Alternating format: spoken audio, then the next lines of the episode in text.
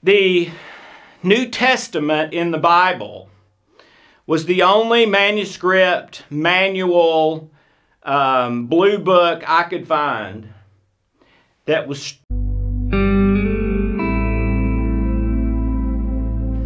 a follower of Jesus. It's the most important thing in my life. The most healing, healthy thing for the human brain is a belief in God and prayer.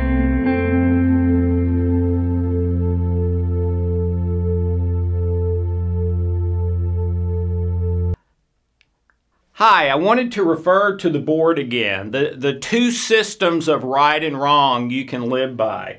Uh, I do good, I get good. I do bad, I get bad. That's law. And if I have my percentage, then I can feel good about me as a person. Now, that may not be accurate, but I can feel that way. Okay? And then the system where if I do good, I get good. If I do bad, I still get good eventually, which is called grace. Um... You know, we look to uh, to Scripture as sort of, okay, let's go see what the truth is about this issue. And Paul was really describing this system when he taught about grace and, and, and saying, and he's trying to explain it. And from reading the text, you can just see his uh, followers, they just... can't get it. It just doesn't compute. It's one plus one equals four to them. And finally, one of them speaks up and says, well, wait a minute. If that were true, then we could just go sin more on purpose and we'd still be saved. If that were true, and I think probably Paul's answer surprised him, yeah, you could do that and you would still be saved. But he went on, if you do that, you really don't understand because this system change your, changes your wants. It changes your have-tos into want-tos um, and, and makes it where you're okay no matter what. Well, one of the things I love uh, in regard to which of these two systems is real, well, they're both real, but... A lot of people don't believe that. And are they both legitimate? Can I really just choose to live under either one? Well, the Corinthian church in the New Testament was about to split over um, meat sacrifice to idols, the observance of holy days, and circumcision. The Jews said, you have to be circumcised, you can't eat meat sacrificed to idols, you have to observe the holy days, et cetera. And the Gentiles said, no, we're free in Christ now, we don't have to do any of that. And they were at each other and they were about to split. And so they called the great apostle Paul in to render judgment, you know. And I feel... pretty sure that both sides thought he would, he would side with them when he came.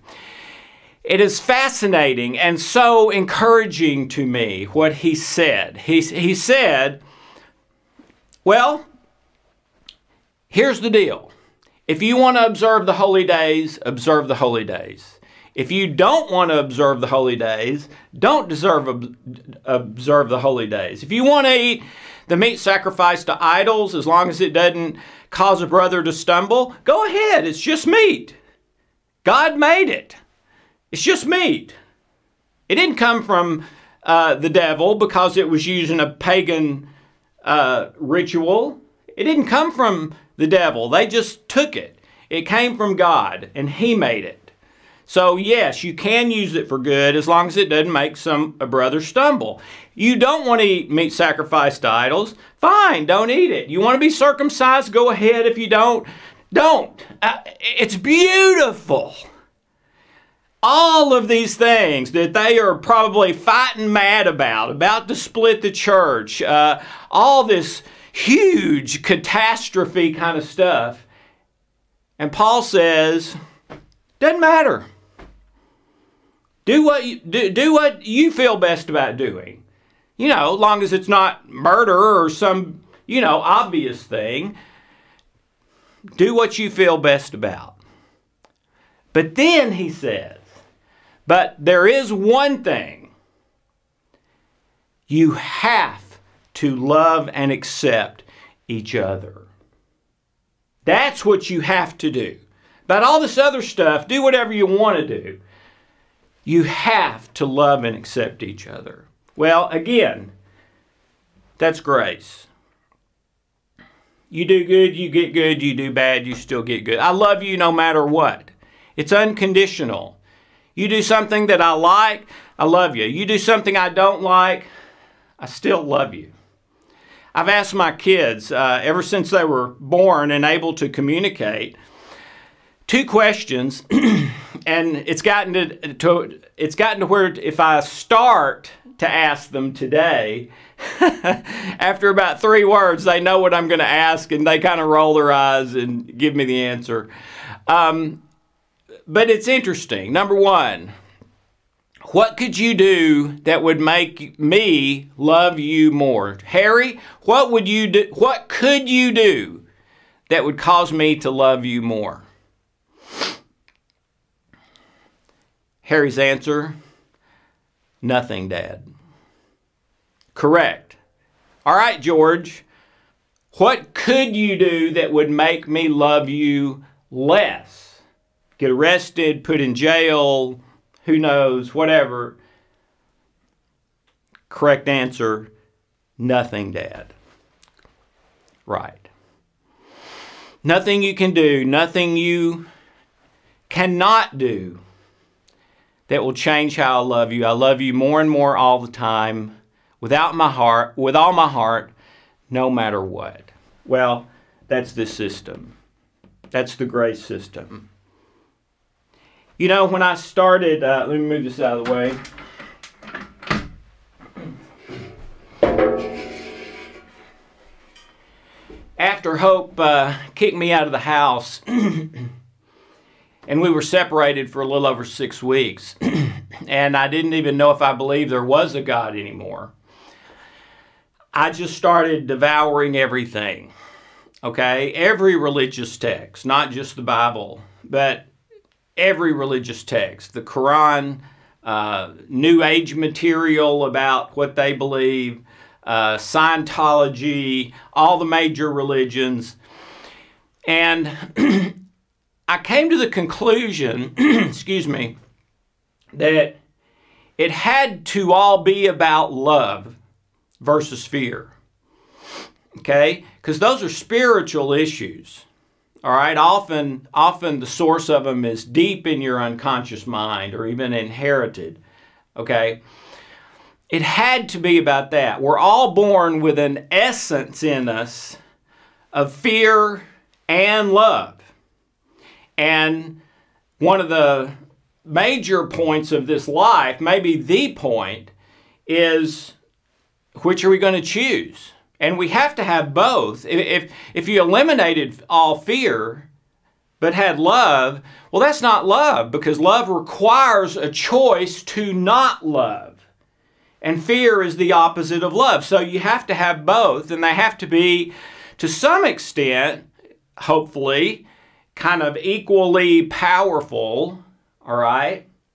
So we're born with this essence of love versus fear. And it, and so it's and if we if we function in love, then our brain, nervous system, mind, body, spirit works exactly the way it's supposed to. We have positive thoughts, positive feelings and emotions.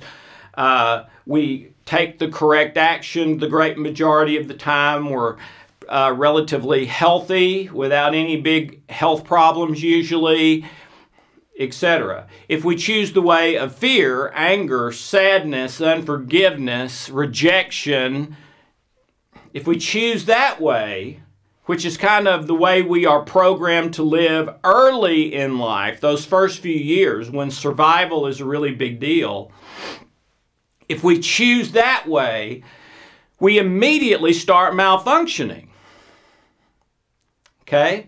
uh, according to a wonderful book by a friend of mine who switched off my brain, Doctor Leaf, we have zero mechanisms in us for the negative.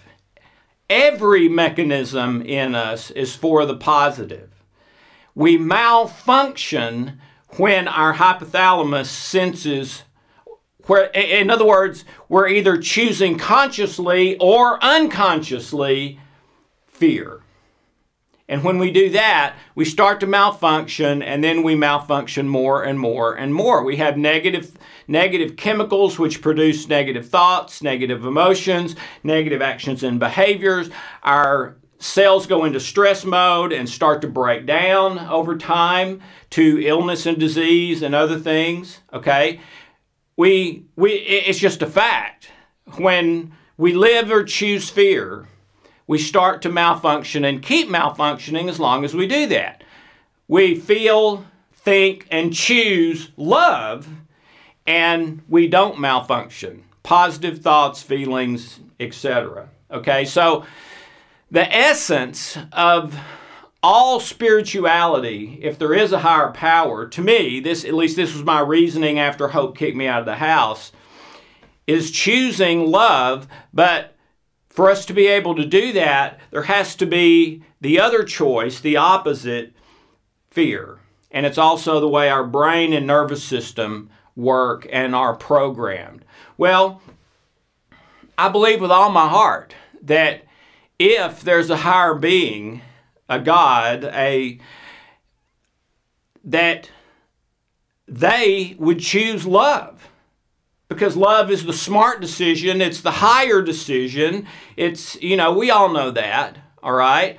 So if there's a higher power who built us to love, because we malfunction if we don't, so we know that's true, it has to be because the nature of God is love. And God knows that is the choice, that's what it's all about. And, and, and that's how God's built, all right? Well, I could only find one religion, spiritual group that was about the love and grace, okay? In other words, just about every spiritual group I found was about you do good, you get good, you do bad, you get bad. A system of do's and don'ts, a system of rules and laws. You have to do this and you have to do it this way, and if you don't, then you're you may not be a good person if you don't live up to your percentage, etc., et cetera. Okay? The New Testament in the Bible was the only manuscript, manual, um, blue book I could find that was that was real grace. Let me get a marker here.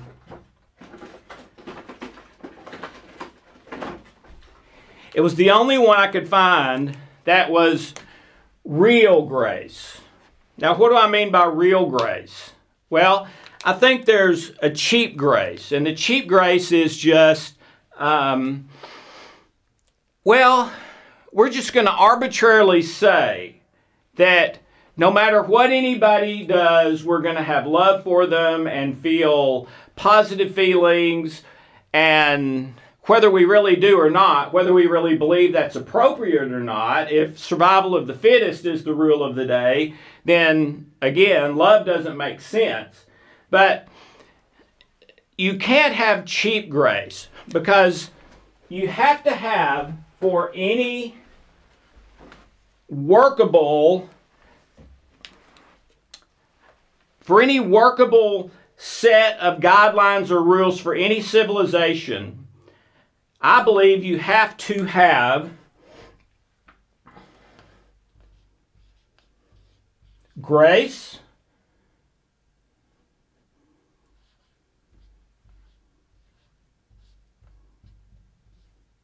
justice,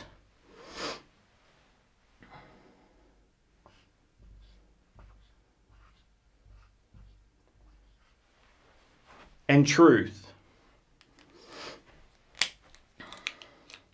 Okay. cheap grace or free grace violates justice. So any organization, and there are some out there, that say, well, we're not saying there's a God or anything. We're just saying that uh, we're giving everybody love and grace and forgiveness, carte blanche, no matter what. And it's just on our authority that we are saying that's the way it is. Well, that won't work. Okay, every civilization we have ever found had a system of justice. In fact, if you and I were on an airplane that crashed and now all of a sudden we're together on this desert island and we're uh, going to try to survive and there's fifty or seventy-five of us, the very first thing that will be done usually is to set up a system of justice. Okay, you take care of the water because we've only got so much water and everybody only gets one bottle a day. You take care of the food and ration it out to last ten days at least because we believe we'll be rescued, but we're not sure when. And so ration it out equally so that it'll last for about... That's the first thing we do. And then if somebody sneaks and steals two bottles of water because they're really thirsty and one didn't do it, what happens? Well, they convene the people to see, okay, what, what should we do with this person that broke our law? Are we going to sort of put him in a cave and, and arrest him for a while so that he doesn't steal again? Are we going to make him promise that he is not ever going to do anything like that again, or the next time we'll do this or that? All right, we would absolutely do that. And every civilization we've discovered does that. The New Testament was the only... Oh, of course, forgot the most important one. Love. Um, the New Testament is the only religious, spiritual text I can find with all of these. True grace, but also true grace with one hundred percent justice. A price had to be paid for the wrong. Either I've got to pay it, or you've got to pay it, or somebody does. And in the New Testament, God says, I'll pay it with the thing that hurts me more than anything else could possibly hurt me in my life. And yes, I will choose that because I love Alex. I love Hope. I love George. I love whatever your name is. And so, even though I'm God, I'm not choosing just to do away with all this and start over in a way that I don't have to suffer or cause me pain, which I think is what I would do if I were God. No, he said, no, I choose Alex and to go through the pain and suffering. Now, that is grace with justice. The grace is purchased in fairness, in line with the system of justice. And then you have to have truth over falsehood. And I've already shared with you some of the um, falsehoods that we grow up believing about church, and maybe some of the falsehoods we grow up believing about whether there is or is not a God.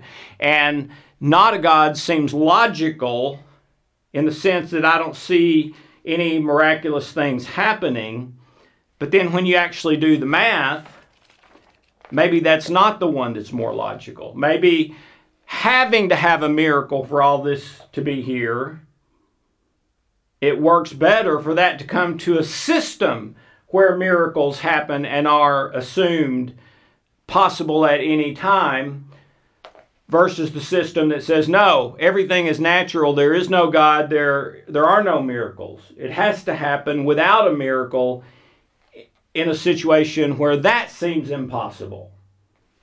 Okay. But anyway, the New Testament was the only religious text I could find that had all of these: grace, justice, truth, love. Love your enemies. Help your enemies. Consider your the other person as equal or even better and greater than yourself. Okay? And that it's all about love. And that this system of law actually works against love. It's interesting, in the Old Testament of the Bible, this is the system they thought they were under. If I do good, I get good. If I do bad, I get bad. And so they would go and confess their sins and have their sins atoned for with sacrifices and things like that. And they believed they were in this system. But, but the Bible tells us they weren't really, even though they thought they were. Because Paul says, was Abraham justified by what he did or by what he believed? Okay, what he did was the right answer in this system. What he believed is the right answer in this system. And that's what Paul said. He was justified by what he believed, not by what he did. Indicating that in God's mind, he was always going by this system, even though they thought they were in this system. And to me, that's one of the crazy, crazy things about God. Is, okay, we have the Garden of Eden where Adam and Eve, we don't know how long it took, but eventually they, they're in uh, a utopian situation. They only have one don't. They only have one thing that has life or death written on it, and that's the thing they choose after some period of time and, and sin and disobey God's law, for which they were cast out of the Garden of Eden because there couldn't be any sin in there.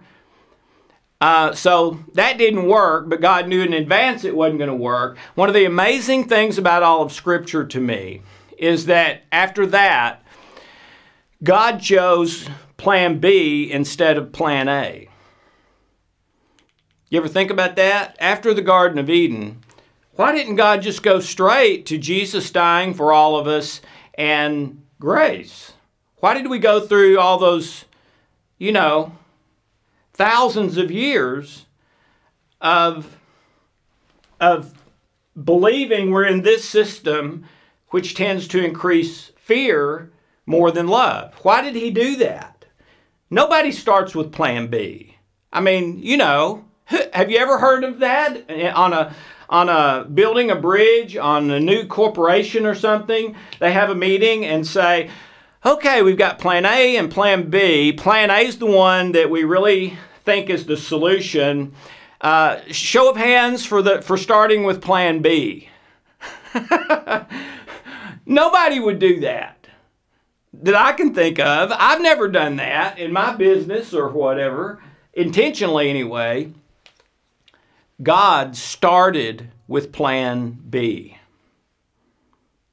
You know, the only reason I can come up for that, come up with for that, is that God knew that our natural mind, mean related to nature here on earth, for our natural mind, everything is natural law. Okay? Physics, gravity, all that sort of stuff. Action, reaction. This is, this is the system of action, reaction. Reap what you sow. That's natural law. This, this may not be true, but I believe God started with plan B instead of plan A for, for a couple of reasons. Number one, if he'd started with grace, we wouldn't have believed it. Nothing works that way. You kidding? Just, just, you know, it doesn't matter if you do it right or not. Uh, I'm forgiven either way. That didn't make any sense. I think we had to go through years of this and having it proven to us that this system will never work. It is, at its heart, a flawed system. In fact, even in the Bible, It says that God did this specifically so that sin would increase. That, because that's what the law does. Well, why would He want sin to increase? For us to realize that no matter how well we do, not a single one of us can do it right. That's what I believe. And then after having that convinced to us for generations and generations and generations, nobody can do it right, meaning completely right.